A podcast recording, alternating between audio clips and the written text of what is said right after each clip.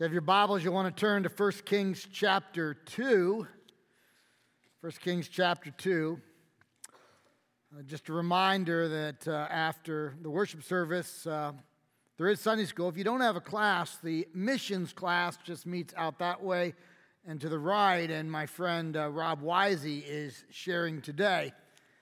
And I believe he's told me that every theological question that you have, most difficult ones possible, he will answer this morning. So you'll, you'll want to go hear uh, Pastor Rob. Let's uh, go ahead and ask God to guide our time. Father God, indeed, your Son is alive, the grave is empty, salvation is through faith in your Son, Jesus, the grace that you extend to us, what we could not do for ourselves your son did is he paid the penalty of sin through death, and then he conquered death through resurrection and offers forgiveness and eternal life for all who believe and receive. And Father, as we look at your inspired, inerrant word, we pray that you would allow us to learn new things or remember things forgotten that we would be impacted and transformed and changed by your word. It's in the name of Christ we pray. Amen. Today, you and I are going to look at 1 Kings chapter 2. And in 1 Kings chapter 2, we have the continued transference of power from King David. He was the second king of Israel, the first was Saul to his son Solomon. And interestingly enough, in the text, David is going to tell his Solomon, his son Solomon, a little bit about what it means to be a man, to be God's man. Now, if you have lived in the United States for any length of time, you know that there are lots of definitions about what it means to be a man.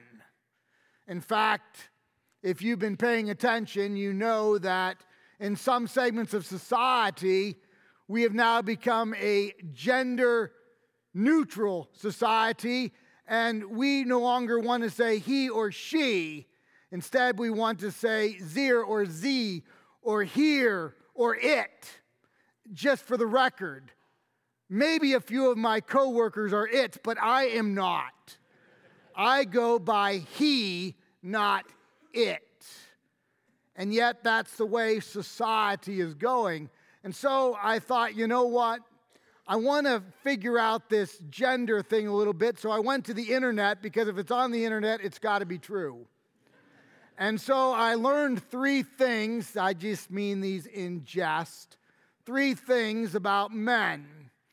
The first is this one woman said, duct tape.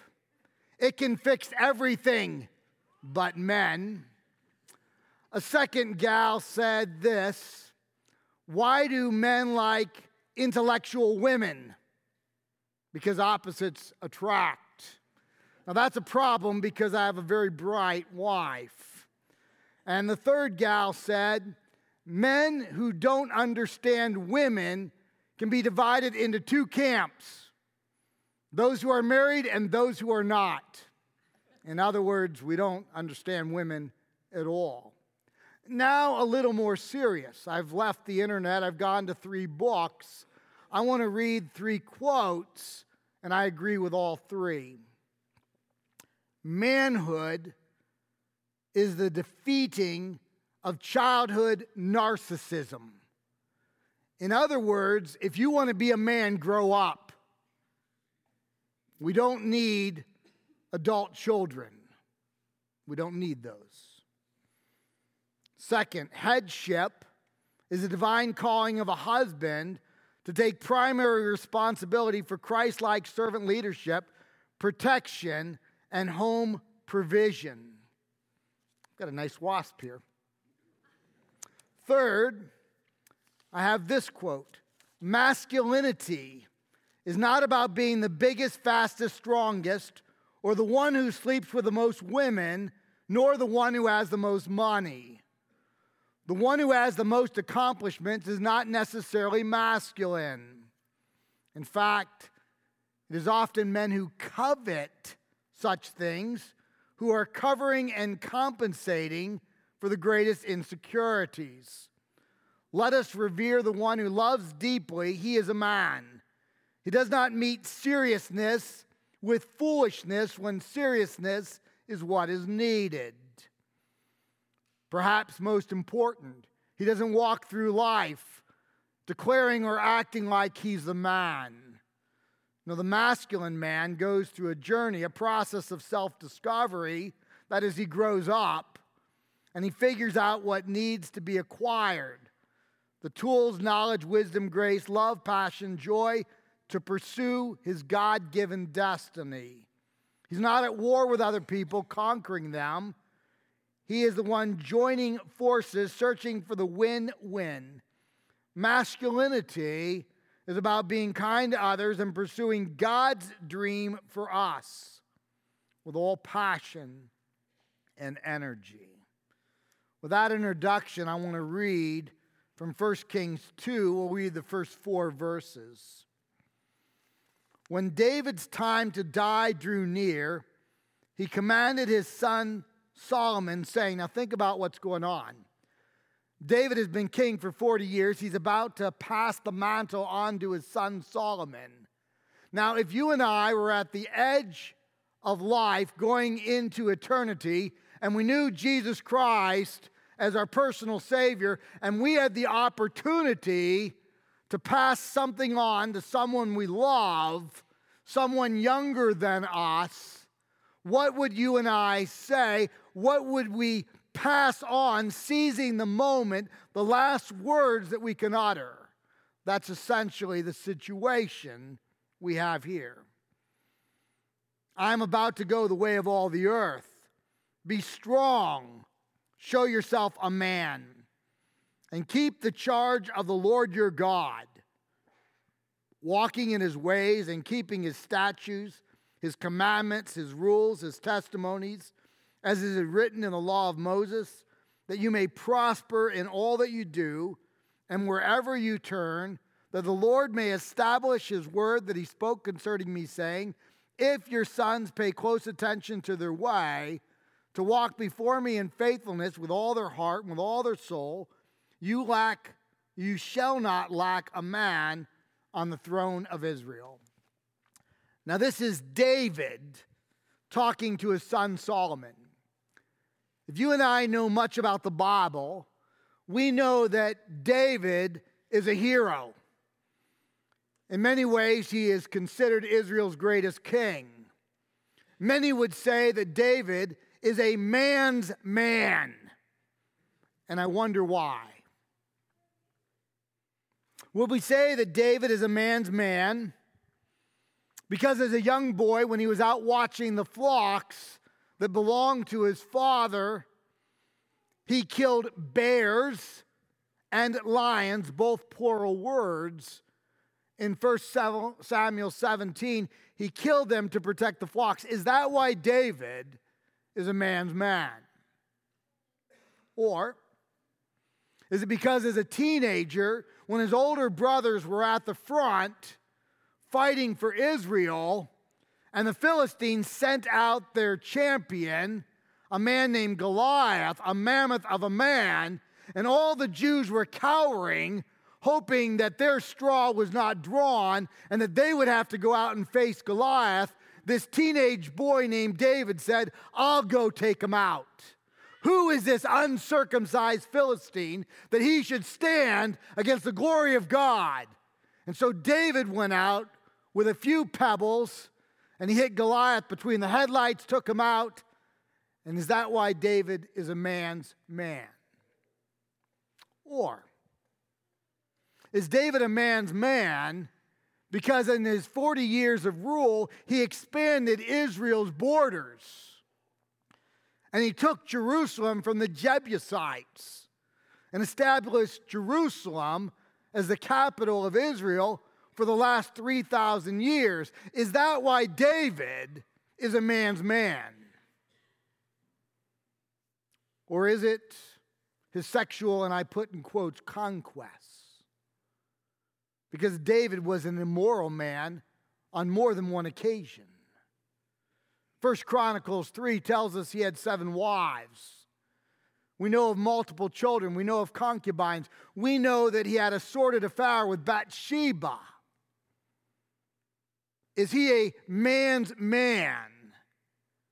Because he's an immoral man and he has all of these immoral sexual escapades. Is that why David is a man's man? Because David goes to his son and he's about to pass on words of wisdom, and he says to his son, Be the man. And so, what does he say is the man? Well, he essentially says the man is the one who embraces Scripture. The man, the woman, the individual who God approves of, who God desires us to become, is the one who knows the Word of God. Now, think of David. In a passage in 1 Samuel 13, verse 14, the transition of power is going from the first king Saul to the second king David. And this is what God said of David 1 Samuel 13, 14. He makes this statement but now your kingdom, Saul, shall not continue. The Lord has sought out a man, David, after his own heart. And the Lord has commanded him, David, to be prince over his people because you have not kept what the Lord commanded you. Now, I don't know about you, but I'm very encouraged by that passage because I don't think I would ever say David is a man after God's own heart. God says, don't count the army, and he counts the army. God says, don't sleep with a woman who's not your wife, and he sleeps with a woman who's not his wife. God's constantly telling David what not to do, and David does it. And so I think there's hope for some of us, hope for me, because God says, David is a man after his heart, and Saul, you are not. What's the difference between them? It's not that they both sin and one sins more and one sins less. That's not really it, though that may be true. It's that Saul lived for his own glory, and David lived for God's glory. A man after, a woman after God's own heart lives life for God's glory. And so when David comes to the end of his life and he says to Solomon, you are to be a man. He doesn't mention all of these exploits that some might mention military or intellectual or sexual exploits, some of which, quite frankly, are unsavory. He doesn't mention those. David has come to an understanding that a person after God's heart, a man or a woman after God's heart, is someone who lives for God's glory. It's someone who honors God. It's someone who constantly reads God's word, who spends time in prayer, which is just talking to the Lord, who's constantly sending up sentence prayers Lord, it's a beautiful day. Lord, these trees that are turning, they're wonderful. Lord, I almost got hit, or I almost hit somebody with my car. Thank you that we didn't have an accident. Lord, thank you for the daily provisions Lord, and we constantly talk with God. It's a person who communes with the Lord, who comes regularly to his house to hear about the Lord, who spends time personally with the Lord, who keeps short accounts, constantly confessing, agreeing with God of our sin, and the power of God's Spirit, repenting, turning from our sin. A man's man, a woman's woman for God is exactly what David describes in verses 2 and 3. Let me read it again. I'm about to go the way of all the earth. Be strong and show yourself a man, and keep the charge of the Lord your God, walking in his ways, keeping his statutes, his commandments, his rules, his testimonies, as is written in the law of Moses, that you may prosper in all that you do and wherever you turn. And then he goes on to call it the word. Seven different phrases when David comes to the end of his life and he passes on the most important thing that he wants his son to grasp, to live, to embrace. Seven different phrases he uses to say, Be in this book. Know this book, love this book, memorize this book, meditate upon this book, know God. Now, there are some commentators who I think embrace a lot of wasted time trying to parse and parcel the seven different words. What does he mean by this? What does he mean by that? I don't think that's the point at all. Seven is the number of perfection, it's actually the number of completeness. And Solomon actually didn't even have the complete canon, the corpus of Scripture, but we do 66 books, and it reveals who God is. And you say, well, wait a second, I'm a Romans woman. Good. You got 65 more books to go. Well, I'm a New Testament saint. Great. 27 books down. You got 39 more to go. Even 1st and 2nd Kings has things for you and I to embrace know the word. As I thought about that, I thought of Lieutenant General, that's three stars, William Harrison. Lieutenant General William Harrison is a kinetic man's man, a God's man, a man after God's heart. He's a West Point graduate. He served in the 30th Infantry during World War II the one that General Eisenhower said was the most decorated and most accomplished. He led it.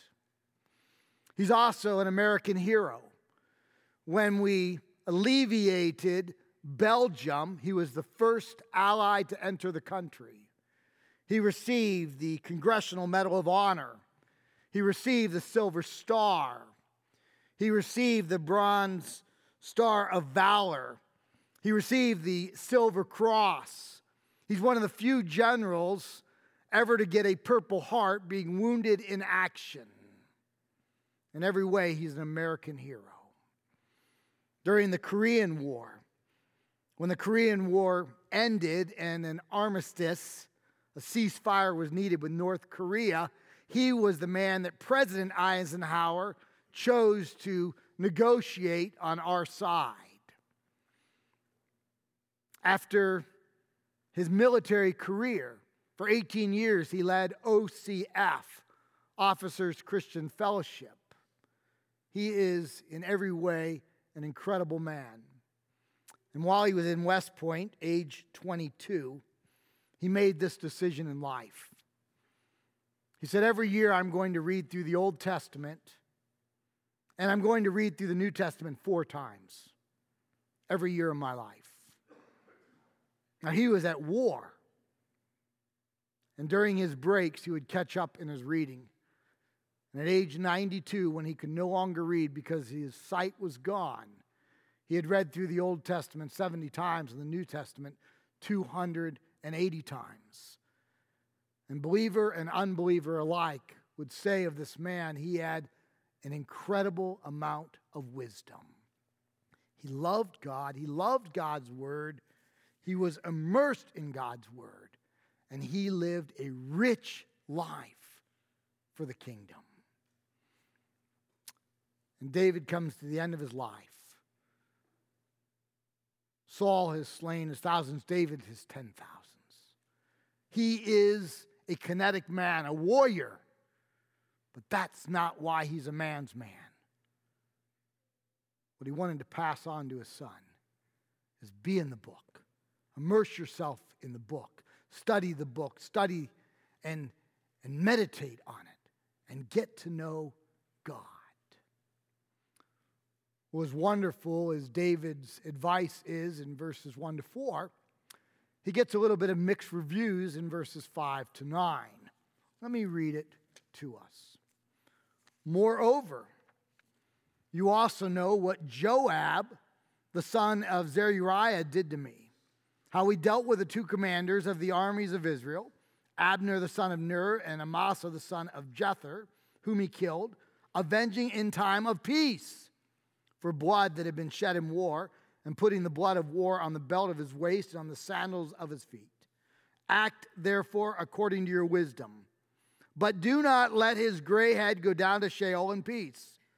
But deal loyally with the sons of Barzillai, the Gileadite, and let them be among those who eat at your table. For with such loyalty they met me when I fled from Absalom, your brother. You remember Absalom was the first son of David that tried to take the throne of his father, one of several sons. Adonijah was another.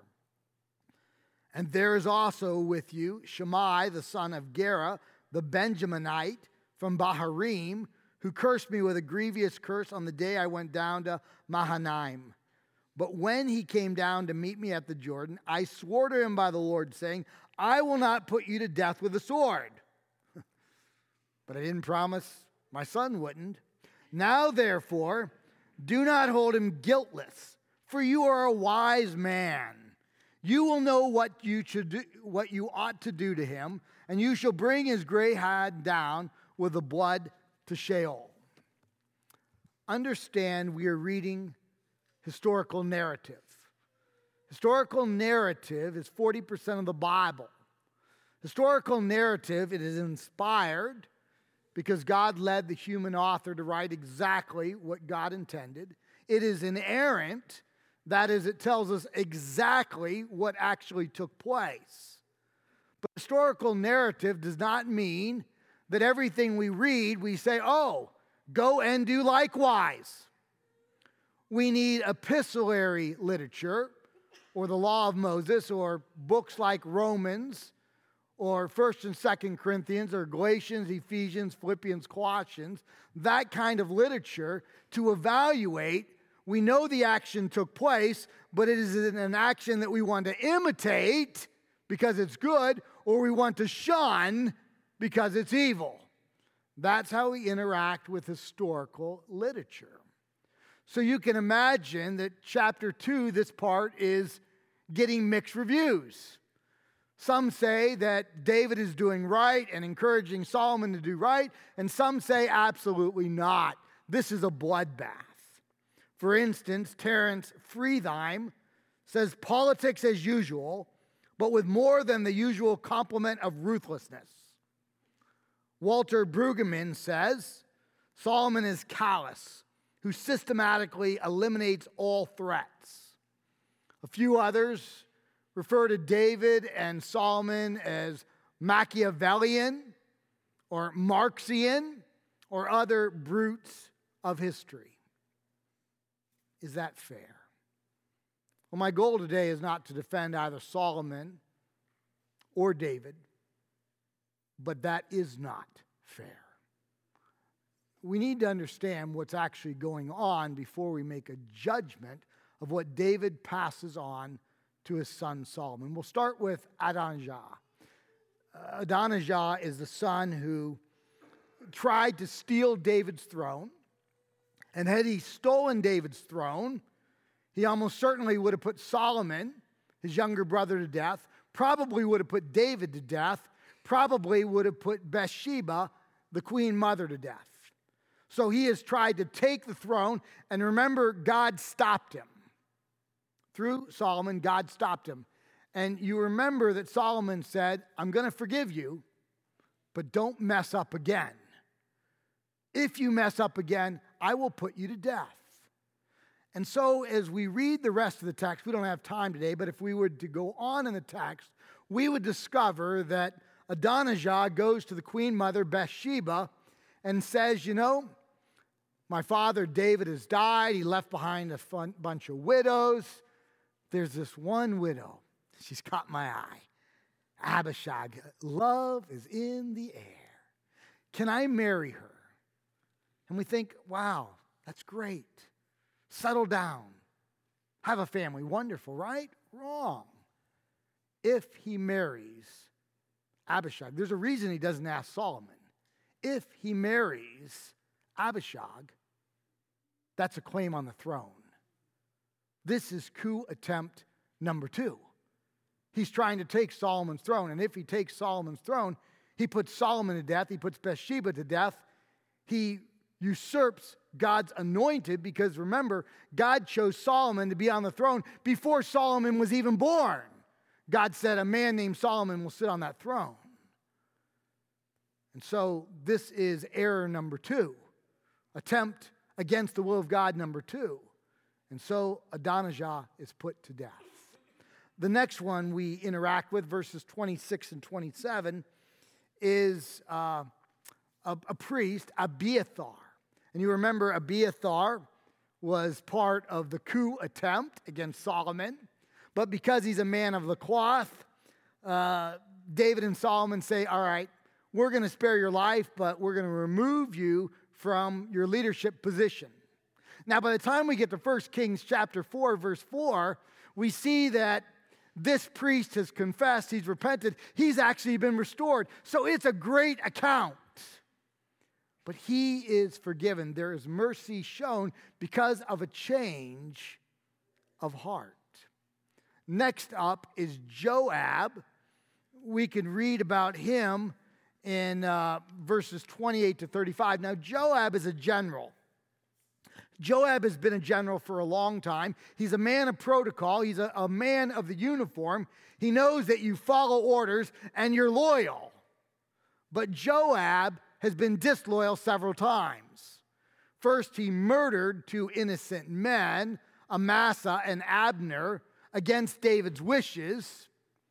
And then he tried to usurp David and Solomon's throne by joining Adonijah. So he is a man of the uniform that actually joined a coup attempt.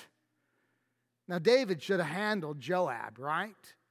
But David's gotten weak. He's gotten uh, less vigor in his life, and he does nothing to Joab. And so he says, Solomon, handle him. Now, we could say, well, okay, throw him in the brig for the rest of his life. That's a possibility.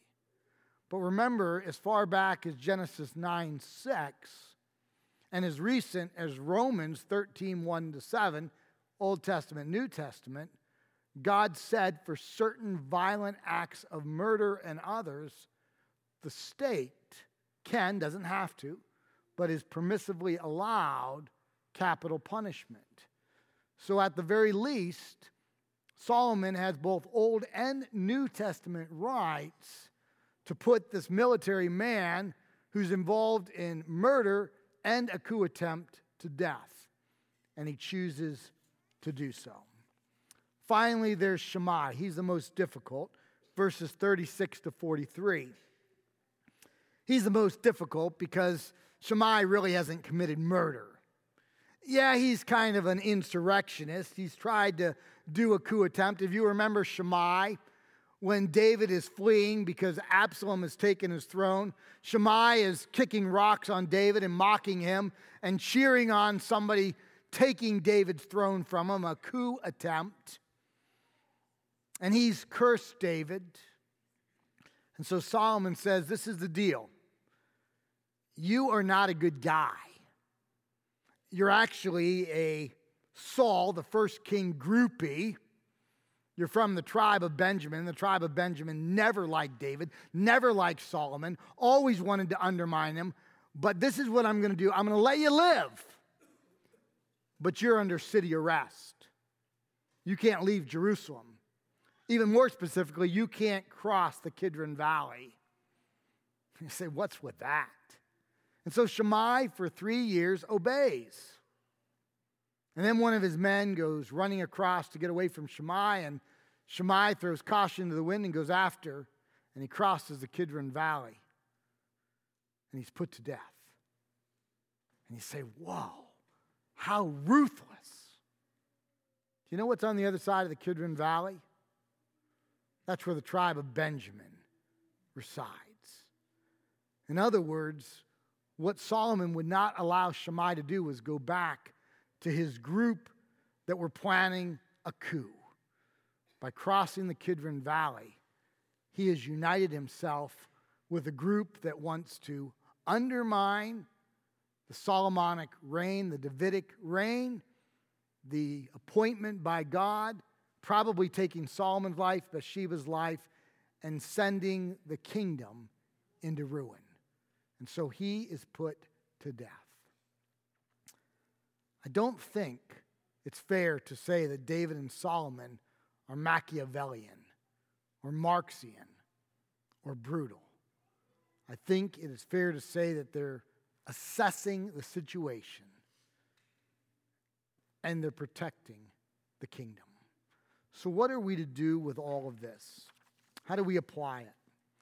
The first thing, and it's the most important thing, is David said to Solomon, if you want to be God's man, and we could say if you want to be God's woman, if you want to be God's person, be in the book, meditate on the book, know the book, be regular in personal devotion and prayer and corporate teaching.